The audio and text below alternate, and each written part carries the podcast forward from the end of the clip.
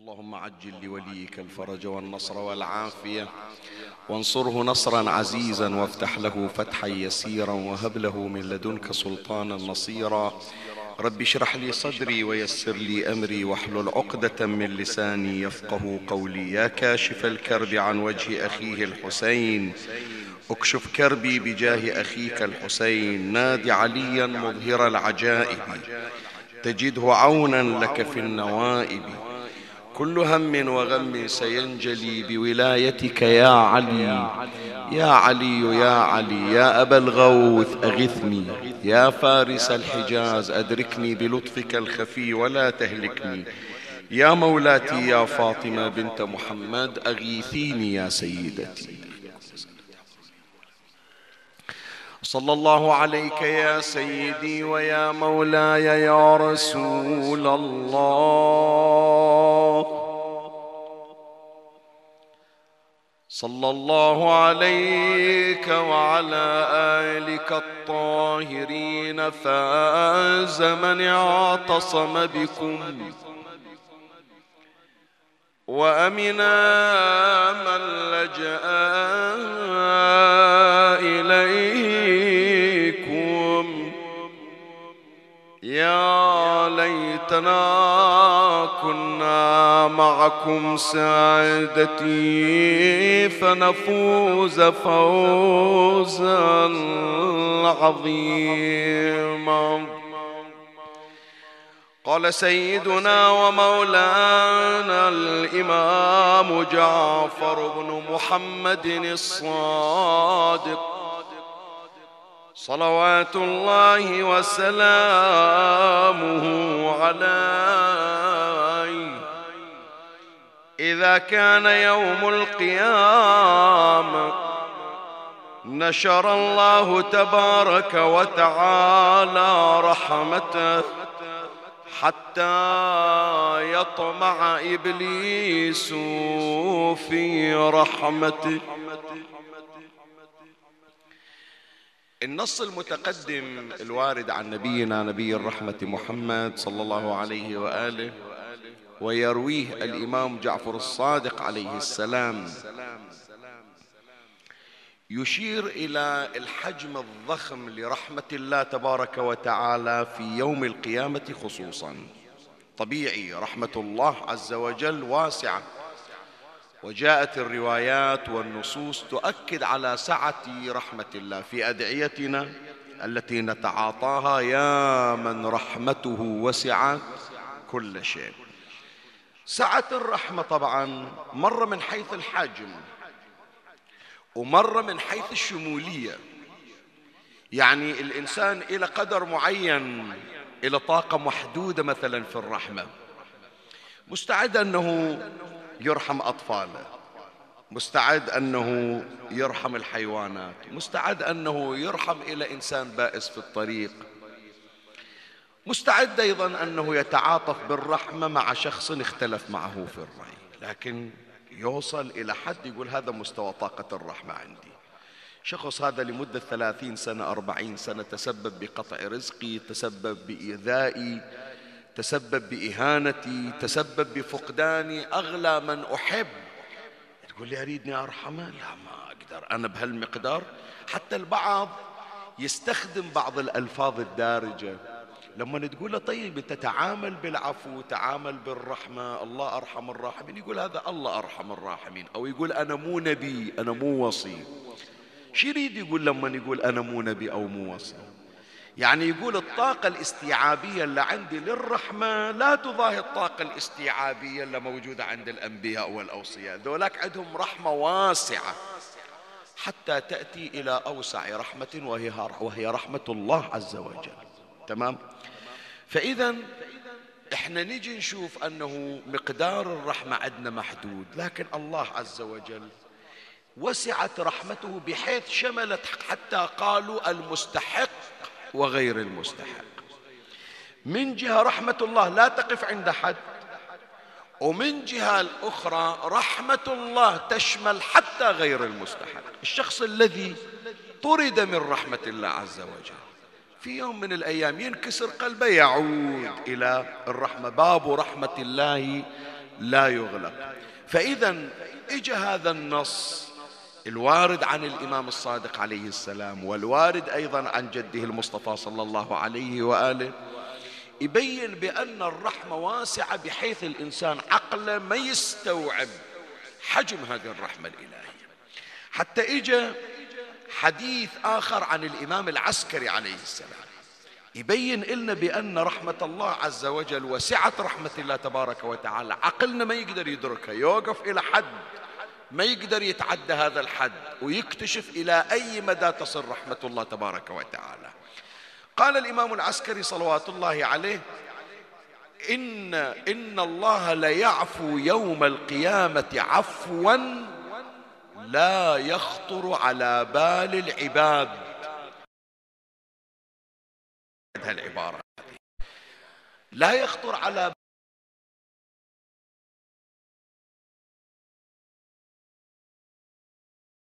بال تجي جنابك إلى علمائنا إلى عرفائنا السيد علي القاضي، حج هاشم الحداد، الشيخ أحمد تقي بهجت، ذول العرفاء لا تحط أمام سلمان يقول أين أنا وسلمان. زين سلمان وما بلغ إليه من المعارف أين هو من علي عليه السلام؟ إلا حصرت المعرفة معرفة الله على علي بن أبي طالب وعلى نبينا محمد صلى الله عليه وآله.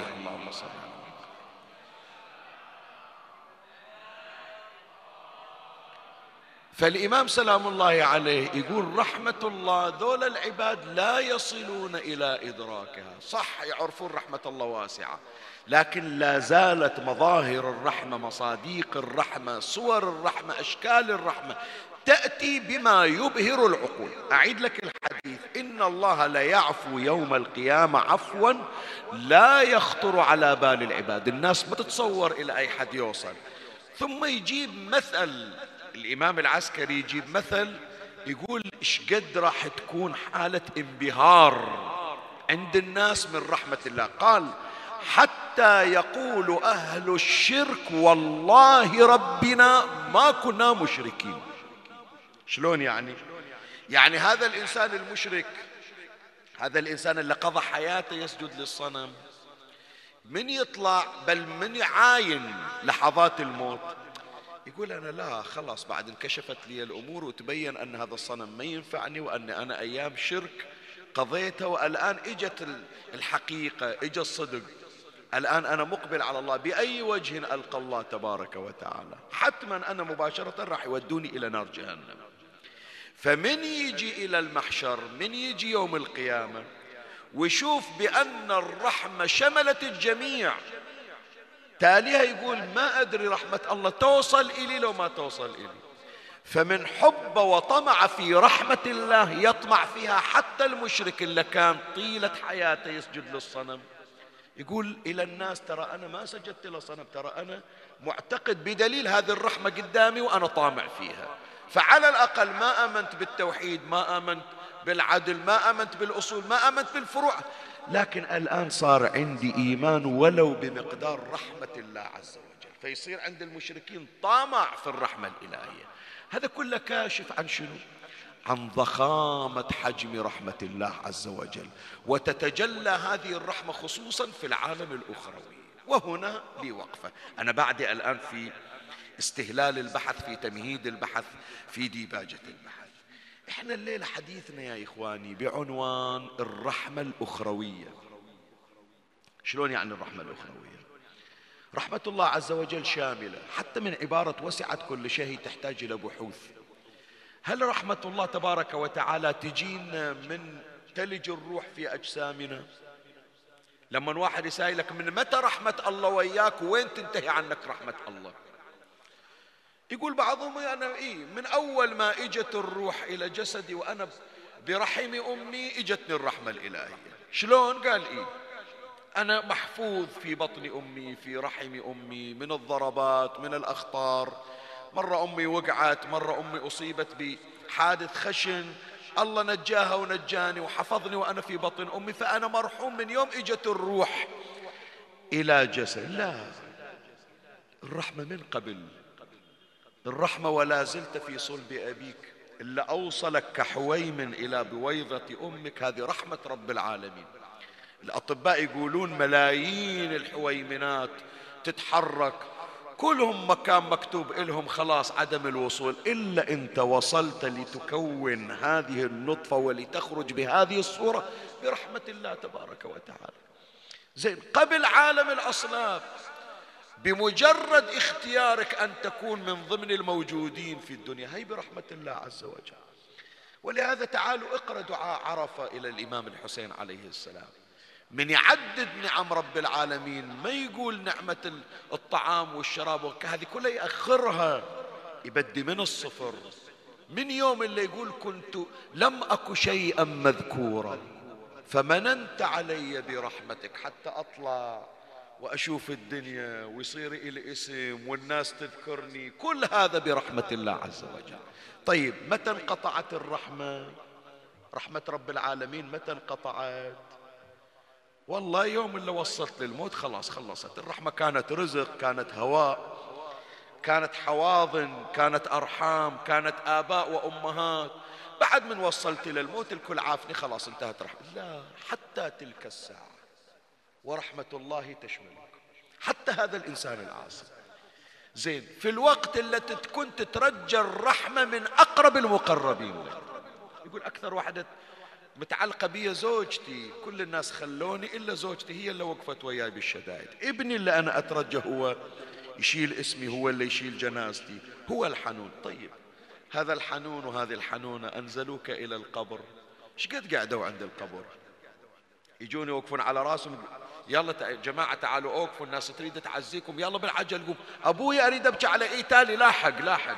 الناس مستعجلين صيام يريدون يخلفون عليك ويمشون بسرعة. قام بعد إجا ذرف له دمعتين، كسروا الفاتحة، تعود خميس وجمعة، تاليها صارت يمكن شهر شهرين يمكن سنة ما مر على قبر أبي.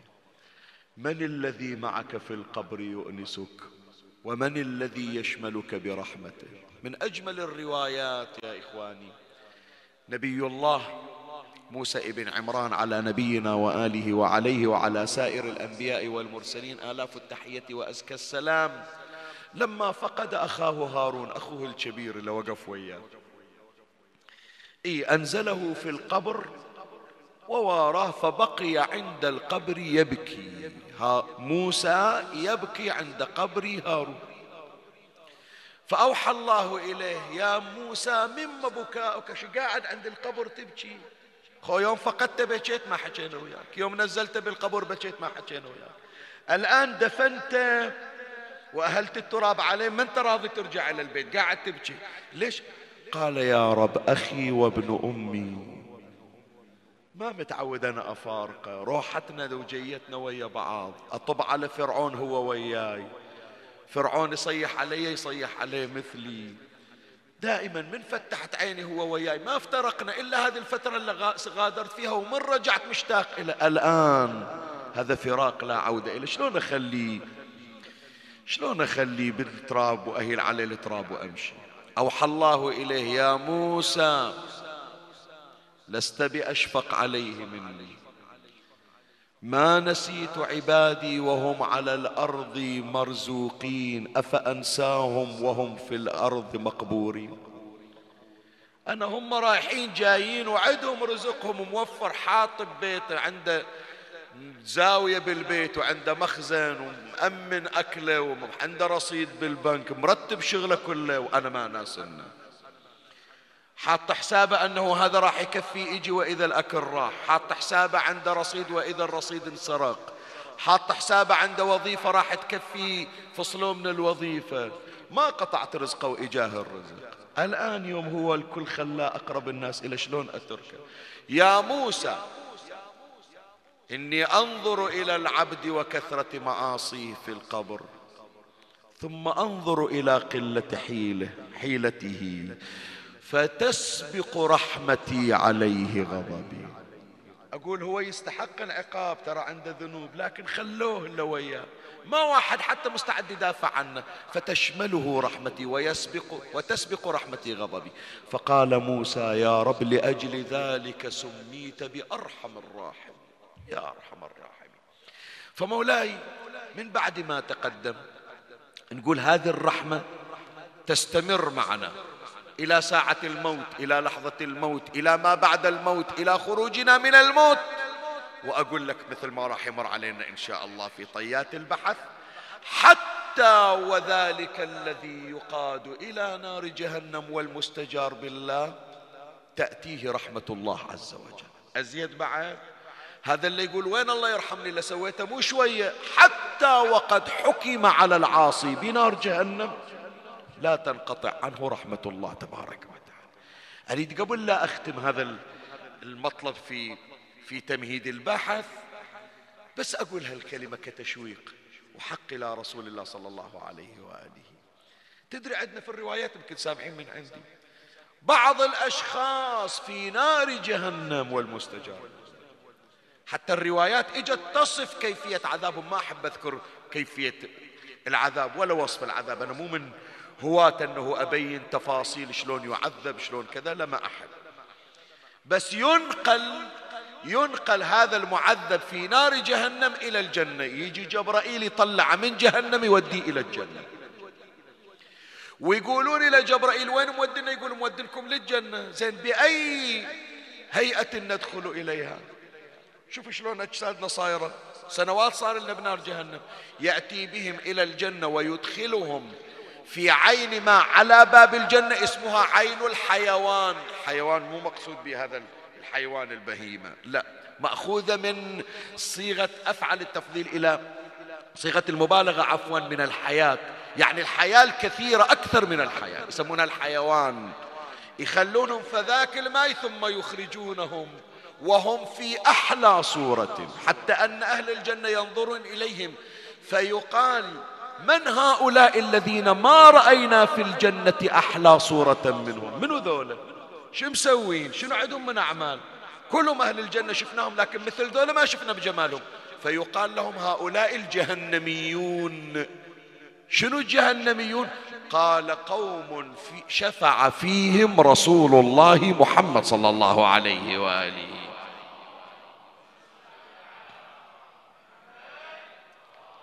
فاللي يقول لك حدك رحمة الله إلى ساعة الموت، رحمة الله إلى ساعة خروج الروح، تالي خلاص تخسر الرحمة، لا، رحمة الله واسعة لا تنقطع، ومن معاني وسعت كل شيء، يعني حتى الوقت والمكان والموضع الذي تتصور أنه قد انقطعت فيه رحمة الله تجد رحمة الله بشيء أكثر. ومن هذا المنطلق يا إخواني نخوض في غمار البحث إلا بعنوان الرحمة الأخروية. نريد نتكلم عن رحمة رب العالمين في العالم الأخروي. تسألني الآن أغراض البحث ما هي؟ دوافع البحث ما هي؟ ليش جايبين الرحمة الأخروية؟ أنا أقول لك، أولا يا إخواني لأن هذا الشهر فيه رحمة خاصة. صح رحمة رب العالمين في كل الأيام وفي كل الأوقات، لكن من تجي إلى شهر رمضان هناك رحمة خاصة. نبينا محمد صلى الله عليه وآله، صلوا عليه وعلى أصواته.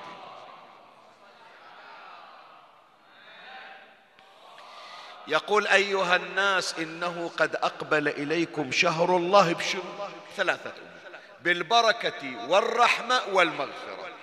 هم الاثنين يدعمون هذه الرحمة. البركة واحدة من البركات رحمة خاصة، المغفرة آثار الرحمة أن يغفر، فهو رحمة ورحمة ورحمة، رحمة خاصة في هذا الشهر. فإحنا حق الرحمة أنه نتناولها في بحوثنا. هذا واحد من الأغراض. اثنين، ثلاثة، يمكن واحد صار عنده يأس، يمكن يقول هذه الرحمة في هالشهر مو إلي، أنا لا فاتح قرآن، لا مصلي صلاة الليل، مو من المترددين على المساجد ولا المآتم، فالرحمة الغيري مو إلي. لا، الحديث المستمر عن رحمة الله تشوق لطلب الرحمة.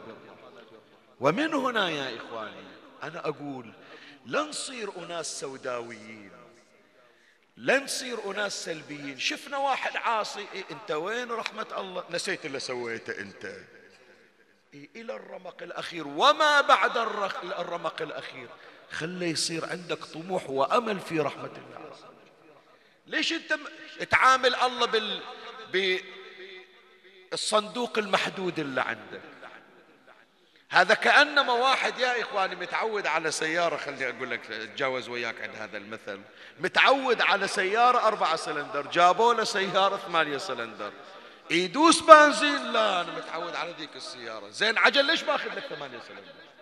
عمي إذا ما تنحسب بالسلندرات رحمة الله لا عد ولا حصر لإحصائها، فلا تضيق رحمة رب العالمين. أنت بعد تفكيرك باقي على 4 سلندر، بعدك واقف عند 60، بعدك تمشي، بعدك في التبديلة الأولى، التبديلة الثانية، رحمة الله لا تنتهي.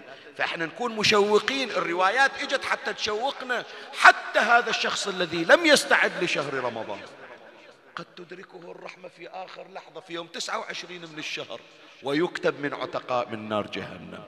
ويمكن يسمع لكلمة، يمكن لا يوم من الأيام يقول إلى متى، يتحول ذاك الانحراف والسلبية إلى إيجابية وقبول عند الله تبارك وتعالى. هذا تفضل واحد من صحابة النبي صلى الله عليه وآله، يخلونه في الطبقة العليا حنظل غسيل الملائكة، ترى كان يهودي وأسلم، قالوا لم يسجد لله سجدة واحدة، نزلت الملائكة تغسله بصفاح من فضة وبماء الجنة. في الوقت اللي أكو أشخاص يا إخواني كانوا ويا النبي ما نقلل بإيمانهم، لكن ما وصلوا إلى مقام حنظلة. ليش؟ قضية قرب قلبي إلى الله تبارك وتعالى. فهذه لحظة القرب قد تأتي كمنحة من الله في اللحظات الأخيرة. واحد يوم واحد بحياته صار يوم إيجابي، غيره صار مقبول عند الله، وختم حياته في اليوم الثاني وصار من المقربين. وأكو واحد والمستجار بالله وشفناه، كان ملتزم متدين ويهاجم الآخرين ويتصور بأنه بس هو بواب الجنة والناس كلهم راح يسوقونهم إلى النار.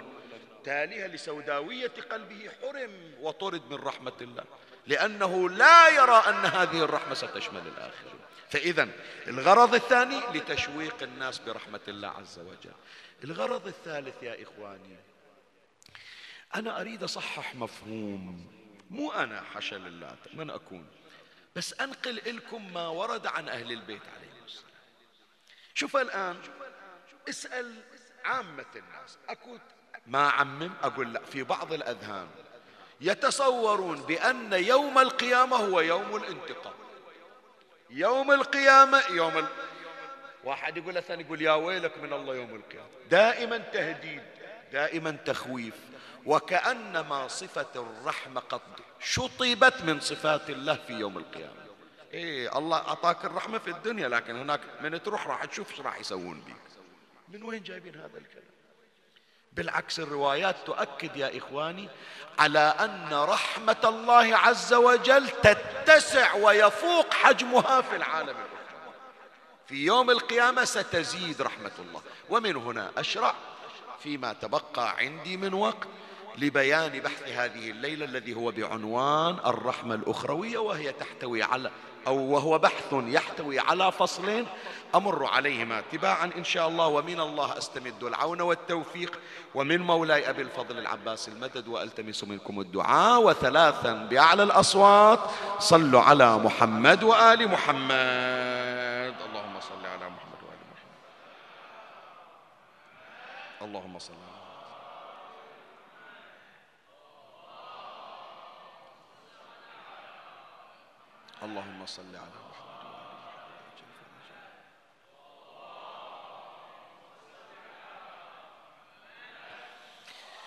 مولاي الكريم أنت أينما كنت اسمعني وفرغ لي قلبك واعرني سمعك وأقبل علي بكلك. أخبرتك بأن بحث الليلة يحتوي على فصلين أمر عليهما تباعا. أما الفصل الأول اتساع الرحمة الإلهية في العالم الأخرى. احنا قلت لك بعض الأذهان عندنا نقول بأنه خلاص الرحمة حدها إلى وقت الموت، تالي يلا تحصل لك رحمة، خلاص راح يودونك إلى المقصلة، راح يودونك إلى غرفة الإعدام، راح يودونك إلى العقوبة، فلا تترجى تحصل رحمة هناك بعد. لا، هذا الكلام مو صحيح. لابد من الآن نزرع في أذهاننا وفي قلوبنا بأن الرحمة التي نأملها في الدنيا سنجد أضعافا مضاعفة منها في العالم الأخرى.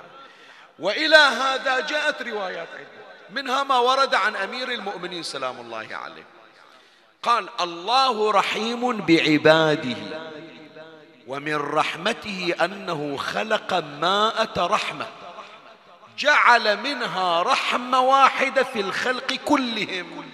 يعني الله تبارك وتعالى قسم الرحمة على 100 جزء، وأخذ واحد من 100 وخلاه بين الخلائق يتراحمون بها. العبارة جعل منها رحمة واحدة في الخلق كلهم فبها يتراحم الناس، وترحم الوالدة ولدها، وتحنن الأمهات من الحيوانات على أولادها. شوف، واحد يقول أنا عندي أمي رحمتها تشمل الدنيا كلها، يشوف حنان معين، يشوف رحمة معينة، يشوف عطف معين، يقول بعد ما أتصور أكو بالدنيا. الكل يقول ترى لأمهاتهم هالشكل، يقول ما أتصور بالدنيا أكو واحدة حنونة مثل أمي، ما أكو رحمة مثل رحمة أمي. لا، أكو في الدنيا رحمات متعددة، هذه الرحمات كلها اللي تشوفها، حتى الرحمات اللي نشوفها عند البهائم والحيوانات. شلون هذه الغزالة تعرف بأن هذا السبع سيفترسها وتضحي بحياتها من أجل خشبها؟ هذه الرحمات اللي تبهر العقول ما هي إلا جزء من 100. خلي أكمل لك الرواية. قال: قال جعل منها رحمة واحدة في الخلق كلهم فبها يتراحم الناس، وترحم الوالدة ولدها، وتحنن الأمهات من الحيوانات على أولادها. فإذا كان يوم القيامة أضاف هذه الرحمة الواحدة إلى 99 رحمة فيرحم بها أمة محمد صلى الله عليه وآله.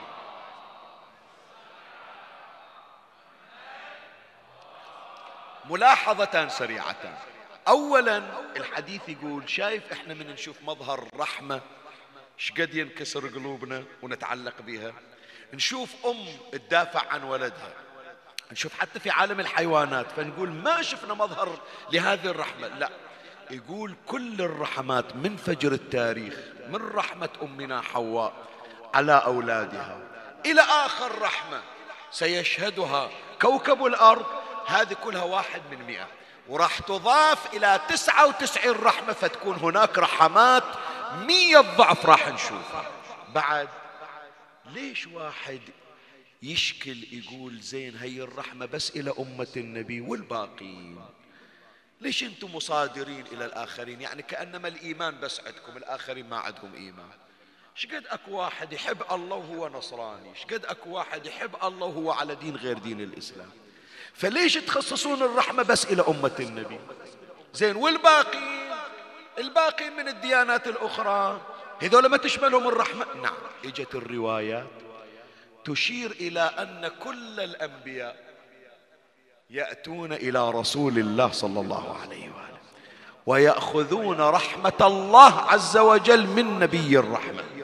فلهذا النبي صلى الله عليه وآله يقول: أنا الرحمة المهداة. يفزع الناس إلى عيسى، يفزع الناس إلى موسى، يفزع الناس إلى إبراهيم، يفزع الناس إلى نوح، يفزع الناس إلى آدم، إلى كل الأنبياء، فيأتون الأنبياء وتأتي الأمم إلى نبي الرحمة، ويأتي النبي يقود كل الخلائق إلى باب الجنة فيسجد إلى الله وتفتح له أبواب الجنة، ويأتيه النداء من بطنان العرش: حبيبي أحمد، حبيبي محمد، سل تعطى واشفع تشفع. فيقول النبي صلى الله عليه وآله إلى الله عز وجل: أمتي أمتي. يعني ذول اللي آمنوا بدعوتي، وهذول اللي شافوا مقام اليوم وتعلقوا طلبا في شفاعتي. فيأتيه النداء: يا محمد قد غفرت لهم وأدخلتهم الجنة كرامة لك يا رسول الله.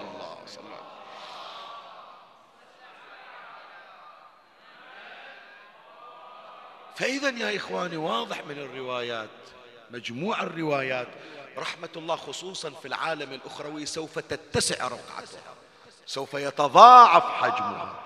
والله عز وجل يريد يراوينا مظاهر في الآخرة. حتى هذا الشخص اللي إجا خايف، اللي طلع مذهول: تذهل كل مرضعة عما أرضعت. يقول ما أدري الله يرحمني ما يرحمني، تشملني الرحمة ما تشملني الرحمة. الله يجيب لنا نماذج. شنو النماذج؟ الله يراوينا واحد ضعيف ويجيب لنا خلائق ضعاف، الناس ما كانت تعتبر بضعفهم، تمام؟ فإذا رأوا رحمة الله قد شملتهم يقول أنا أيضا من المخلوقات الضعيفة فيطمع في هذه الرحمة. شوف الحديث عن النبي صلى الله عليه وآله قال يحشر الله الخلق يوم القيامة، يحشر الله الخلق يوم القيامة البهائم والدواب والطير وكل شيء، فيبلغ من عدل الله تعالى يومئذ أن يأخذ للجماء من القرناء. شنو الجماء وشنو القرناء؟ إيه الجماء والقرناء هذول نوع من أنواع الغنم، الشيات، يعني الشاة الجماء والشاة القرناء. الشاة اللي ما عندها قرون يسمونها جماء، الشاة اللي عندها قرناء يسمونها قرناء. فهذه المستضعفة، البهيمة المستضعفة اللي يوم هي كانت بالدنيا يجي هذا مثلا كذا الكاب شو ينطحها، ويجي مثلا هذه الشاة وكذا تأذيها، الله يرحمها ويظهر رحمته عليها يوم القيامة. فالإنسان من يشوف رحمة رب العالمين وصلت حتى إلى شاة ناسينها أصلا ولا حد داير بال إليها، حتى هذا الطير اللي يوم هو صغير بعد فرخ إجوا واعتدوا عليه وهو بعشه، الله ياخذ بحقه ويرحمه ويراوي الناس رحمته حتى على هذا الفرخ الصغير. يطمع الإنسان يقول حتى لو أنا ما حد يعرفني وحتى لو أنا الآن مجهول في المحشر، إن شاء الله الله يعاملني برحمته مثل ما يعامل هذه الشاة الجماء وهذا الفرخ الطيب. فلهذا يا إخواني حتى أتجاوز هالمطلب وأطلع إلى الفصل الثاني. المقدار كافي إن شاء الله. انزرعت في قلوبنا رغبة الوصول إلى الرحمة الأخروية. أحبائي، دائما الإنسان في الدنيا حتى لو شاف نفسه في أعلى المراكز في أعلى المواقع، حتى لو تصور بأنه أمن نفسه، الحمد لله شيخنا أنا أموري كلها مرتبة، عندي رصيد بالبنك كافي، وعندي حتى الآن لو تتغير الدنيا أنا مأمن وضعي ومأمن طبيعتي. بينك وبين الله استشعر الضعف دائما أمام الله. قل يا ربي كل اللي رتبته من عندك، لو تسحبه أظل أنا أعزل ما عندي. ولهذا شوف بعد رسول الله أقوى الخلائق من هو؟ أمير المؤمنين سلام الله عليه. يعني لكن أمير المؤمنين من يجن عليه الليل، هذا اللي قلع باب خيبر، شي يصيح اللهم ارحم ضعف بدني ورقة جلدي ودقة عظمي. شوف بالله عليك هذا اللي يتعجبون من جسمه، هذا اللي يتعجبون من قوته، يقول له يا علي بأي قوة قلعت باب خيبر؟ قال ما قلعته بقوة جسمانية وإنما بقوة ربانية وإني لطاوٍ منذ ثلاث. لكن يجي أمام الله يقول أنا لولا أنت يا رب أنا ما عندي شيء، ضعف بدني. هالشكل بيننا وبين الله. فإذا استشعرنا الضعف أمام الله شملنا الله تبارك وتعالى برحمته. الفصل الأول انتهى، وضعت نقطة آخر السطر فيما تبقى في 5 دقائق. خلي أبين لك بعض من مظاهر الرحمة في يوم القيامة. انصافا يا إخواني صدق احنا بيننا وبين الله نستشعر حالة العجز، حالة الضعف، نقول يا ريت عندنا بصيص من الأمل يحسسنا بأن الله ما راح يخلينا بذاك اليوم. تجي الروايات تزرع الأمل في القلب. فلهذا أنا قلت لك غرض من أغراضي ما أريد دائما ولا أنا يمر علي أسلوب التخويف والتهويل والإرعاب بحيث أطفالنا ما ينامون الليل. لا، راح أجيب الروايات المشوقة اللي تقول الحمد لله أن الله عطانا هذا المقدار من الرحمة. أحبائي تذكرون مر عليكم موقف أنه يوم من الأيام وقفت عند القبر وقت التلقين، أكو من يجيبون الجنازة وينزلونها، يجي هذا الشيخ أو يجي واحد من المؤمنين يلقن الميت، صحيح لو لا؟ مر عليكم شايفين هذا المشهد. أكو عبارة يا إخواني، هي العبارة إلا مع الأسف يا ريت نقتطعها من التلقين ونحتفظ بيها ونخليها بالسيارة ونخليها تحت الوسادة ونخليها قدامنا دائما. ثم علم يا فلان ابن فلان أن ربك نعم الرب. حتى لو نسيناك الله ما راح ينساك، حتى لو الكل خلاك الله ما راح يخلاك. خلي أبين لك مظاهر الرحمة الإلهية. واحدة منها يا إخواني المحاكمة السرية يوم القيامة. أحبائي خلي أقول لكم، إحنا اليوم عندنا سواء بالبحرين أو حتى خارج البحرين أكو محاكم يسمونها محاكم سرية. شنو محاكم سرية؟ قضية مثلا يصير بها شرف، قضية مثلا يصير بها أمور خاصة، القاضي سترا على هذا المتهم ما يخلي الجلسة جلسة علنية، فيؤمر بأنه الموجودين ما إلى علاقة بالقضية خليه يقوم يطلع، لأنه راح نخوض بعض الأشياء وما نريد نهتك ستر هذا الشخص. صحيح لو لا عندنا هذه المحاكم السرية لو لا بالبحرين وغير البحرين موجود.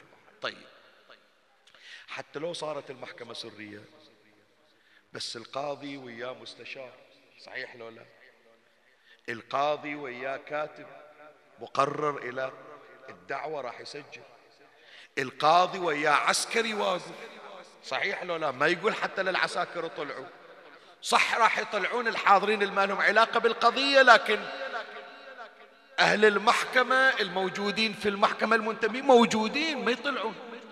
فهي سرية عن البعض لكن مي سرية علنية عند البعض الآخر. تعال وانظر إلى ستر رب العالمين، تعال شوف إلى رحمة رب العالمين.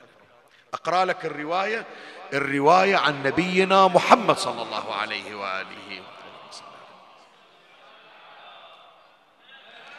من أجمل الروايات يا إخواني، يقول رسول الله صلى الله عليه وآله: إذا كان يوم القيامة تجلى الله عز وجل لعبده المؤمن فيوقفه على ذنوبه ذنبا.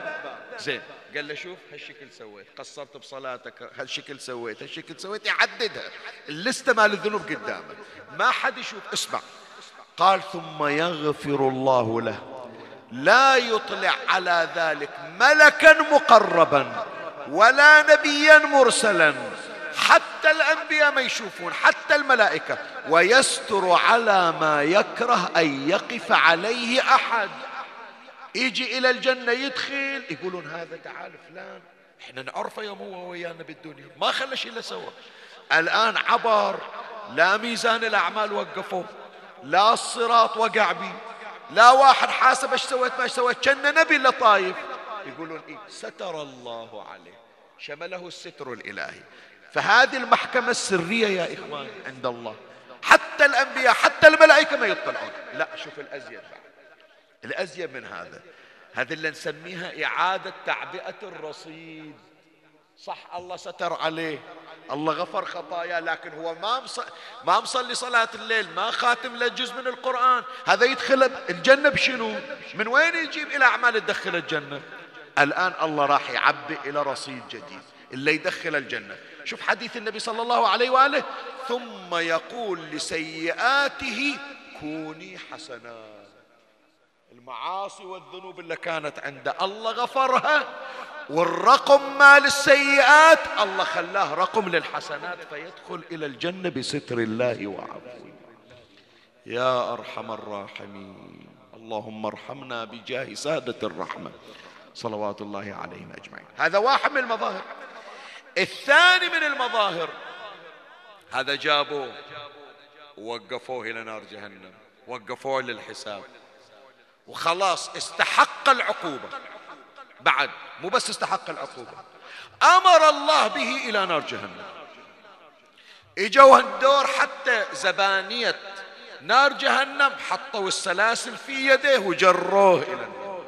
خلاص بعد أي رحمة، أي رحمة.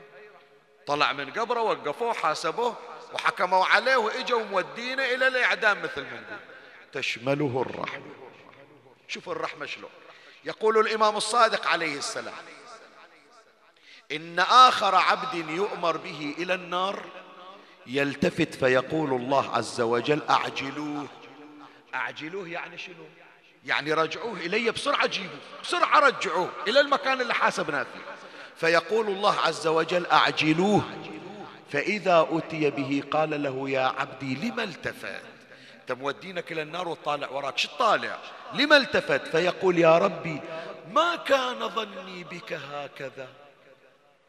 فيقول الله جل جلاله عبدي وما كان ظنك بي، زين ايش قاعد تترجى أنت تحلم بشنو يعني؟ وما كان ظنك بي.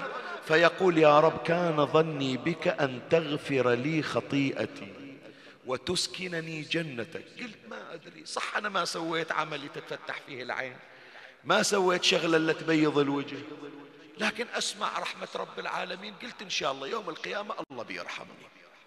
شوف الله شو يقول، شوف المكارم الربانية من تجي من الله عز وجل.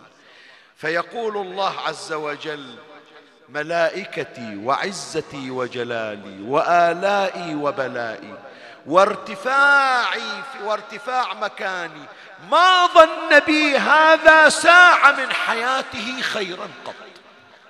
ما يوم انكسر قلبه، ما يوم قال ما يخالف أوقف أصلي ركعتين، ما يوم قال بينه وبين نفسه إلى متى باظل على هالحالة، ولا قال عبارة يا أرحم الراحمين على لسانه قاضي كذاب، ترى هو من يحكي. لكن مع ذلك الآن من تولد عند هذا الرجاء ما راح أقطع هذا الرجاء. اسمع، وارتفاع مكاني ما ظن بي هذا ساعة من حياته خيرا قط، ولو ظن بي ساعة من حياته خيرا ما روعته بالنار. هذا اليوم طبعا الرواية أنا قارنها سنوات ومر عليها، اليوم وأنا في التحضير قلت يا سبحان الله وين غايب عن هذا الأمر. العقوبة بالنار يا إخواني مو إلا لازم يدخلون واحد النار وعذبونه، لا، من العقوبات هذا من يجرون يقولون له بيودونك النار، ويصير عنده حالة خوف حالة روع. الله يقول بس هالروع اللي دخل قلبه كافي، ما يحتاج حتى تفتحون إلى باب جهنم. غير صار عنده خوف، غير صار عنده رعب، غير صارت عنده رهبة، هالمقدار كافي، هذا نعتبره عذاب جهنم. فلهذا قال رب العزة في الحديث قال ولو ظن بي ساعة من حياته خيرا ما روعته بالنار أجيزوا له كذبه وأدخلوه الجنة. إلا شاف من الخوف يكفيه، خلى يدخل الجنة ويصير مع المؤمن. أي رب رحيم ربنا، اللهم اشملنا برحمتك واكتبنا من عتقائك من نار جهنم. خلاص النقطة الأخيرة، المقدار كافي، احنا الآن على وشك ساعة إلا ربع تقريبا قارين. مولاي الكريم، النقطة الأخيرة من مظاهر رحمة الله عز وجل، شايف واحد لما يجي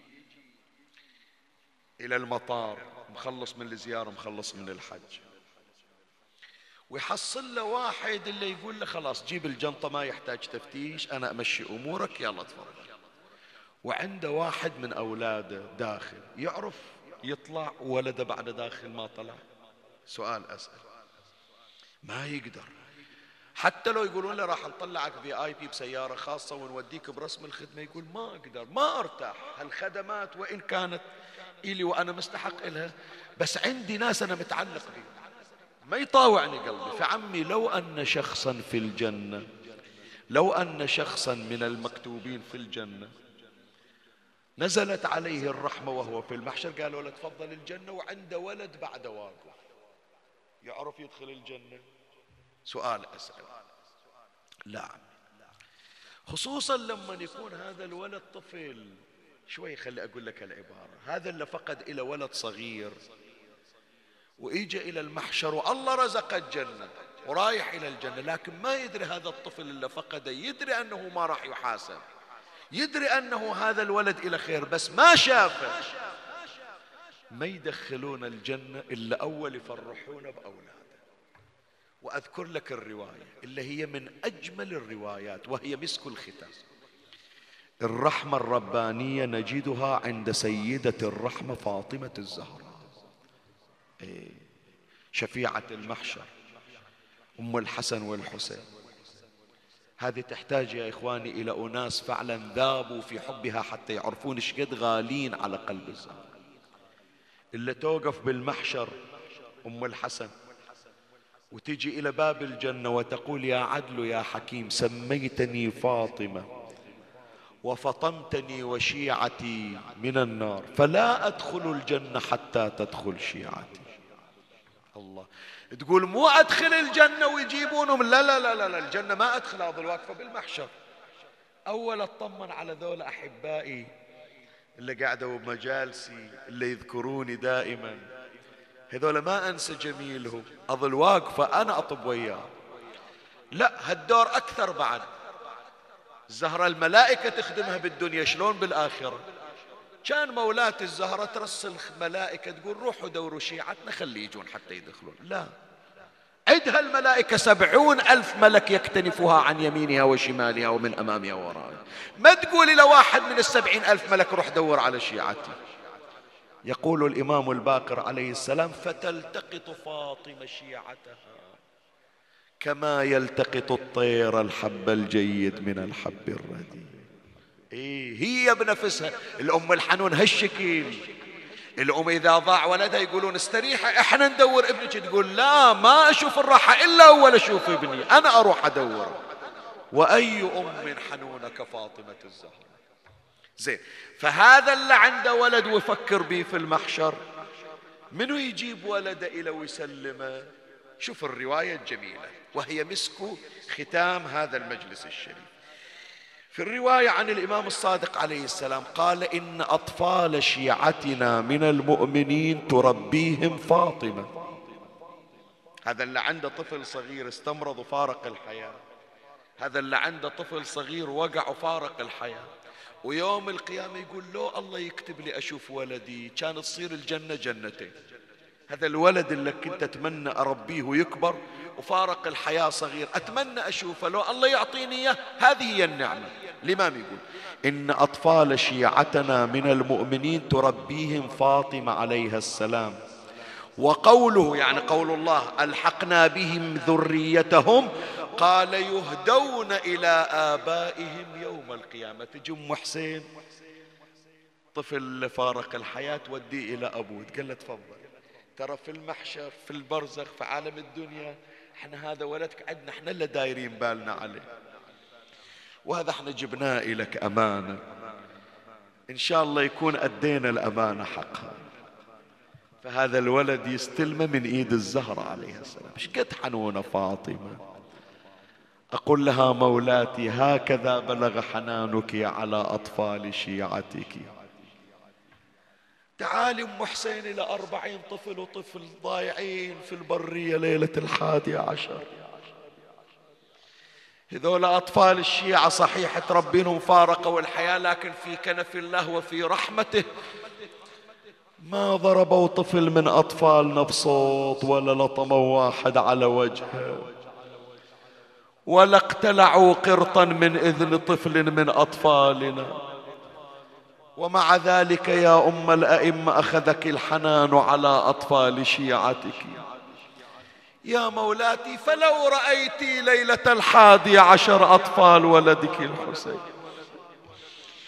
شيخ المازندراني يقول في كتابه معالي السبطين، يقول من يجون بالطريق ذول الجلاوز الأشراء الشرسين، من يجون بأولاد الرسالة هم ينصبون إلهم الظلال والخيام، ويتركون بنات رسول الله في حرارة الشمس. وإذا ثوروا النياق يجي هذا العلج زجر بن قيس، بعد ما يقعد طفل نايم لا يركله في خاصرته، وإذا طفلة يضربها بالصوت. راح أبين لك حنان فاطمة إلى أي حد بلغ. شيخ المازندراني يذكر يقول طفلة من أطفال الحسين نامت في البرد، نزلوا النياق ونزلت بنات رسول الله وكل واحدة تدور لها فياي وظلال.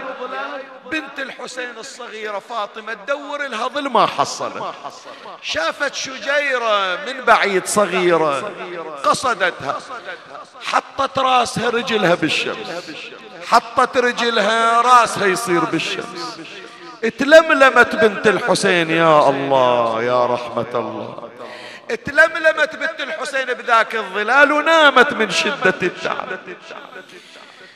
حركوا القافلة ومشت الضعينة والطفلة نايمة. شيخ المازندراني يقول فاستيقظت تلك الطفلة وأخذت تنادي وأنا عندما تركتموني قفوا ساعة باللوق لا تزعجونها وانا وانا وانا وين اللي يخبر زجر وانا يا حاد الضغن بالله الضغن على راحة تقول له وانا وانا وانا مشت علي يضعون الاهل وانا وانا يا خلوني غريبة واجنبي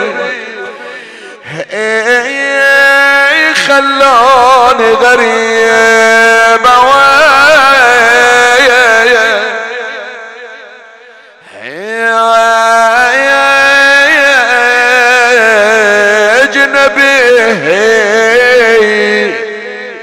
أحد حن عليها وإجا شالها، أحد قال ارفعها أعطيها إلى زينب، حالت عدوك يوم قربها وإجاها سكنة على الناقة تشوفها من لفاها إيش سوى؟ برجله رفسها وطاحت الطفلة بثراها ورد ورفع صوته وهي فوق الوطية قام يتلوى الصوت والطفلة على القاع على وين؟ نوب على الهامة ونوب فوق الأضلاع يلي عندك بنية صغيرة وذيك اليتيمة مالها ساتر ولا قناع ومن الضرب بس تجذب الولى خفية ما عندها والي ما عندها الا راس ابوها على الرمح تصيح بضعيف الصوت بويا ضيعتني من غير والي بصغر سني يتمتني بويا ما تشوف من ضرب السياط سواد متني ومن الضرب يا ابويا ما ظل جلد لي هذا بيت الختام بلسان حال زينب ضيعني الوالي وخلاني غريبة لا أهل عندي ولا بلد يمي قريب عني إيش دعوة يا علي يا مطول ما تنجفى زينب وهي عدها نسا أنا بقيت محيرة وصفق باليد لا عباس ضل عندي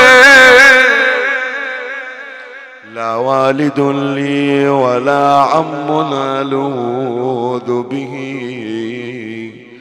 ولا أخ لي بقي أرجوه ذو رحم يا الله اللهم صل على محمد وآل محمد أعوذ بجلال وجهك الكريم أن ينقضي عني شهر رمضان أو يطلع علي الفجر من ليلتي هذه ولك قبلي تبعة أو ذنب تعذبني عليه يا أسمع السامعين يا أبصر الناظرين ويا إله العالمين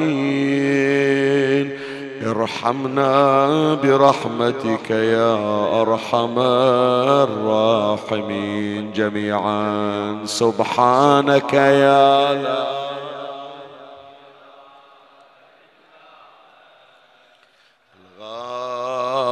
الغاوث خلصنا من النار يا رب، خلصنا وخلص والدينا وذوي الحقوق علينا وجميع المؤمنين من نار جهنم. اكتبنا من عتقائك من النار، اقض حوائجنا وحوائج المحتاجين، ترحم على أمواتي وأموات الباذلين. عجل اللهم فرج إمامنا صاحب الأمر، اجعلنا من خلص شيعته وأعوانه، ارزقنا تقبيل يديه وأقدامه. لأمواتي وأمواتكم ولمن مات على الإيمان، سيما من لا يذكره ذاكر ولا يترحم عليه مترحم، نهدي لهم جميعا ثواب هذا المجلس الشريف وثواب سورة الفاتحة تسبقها صلوات.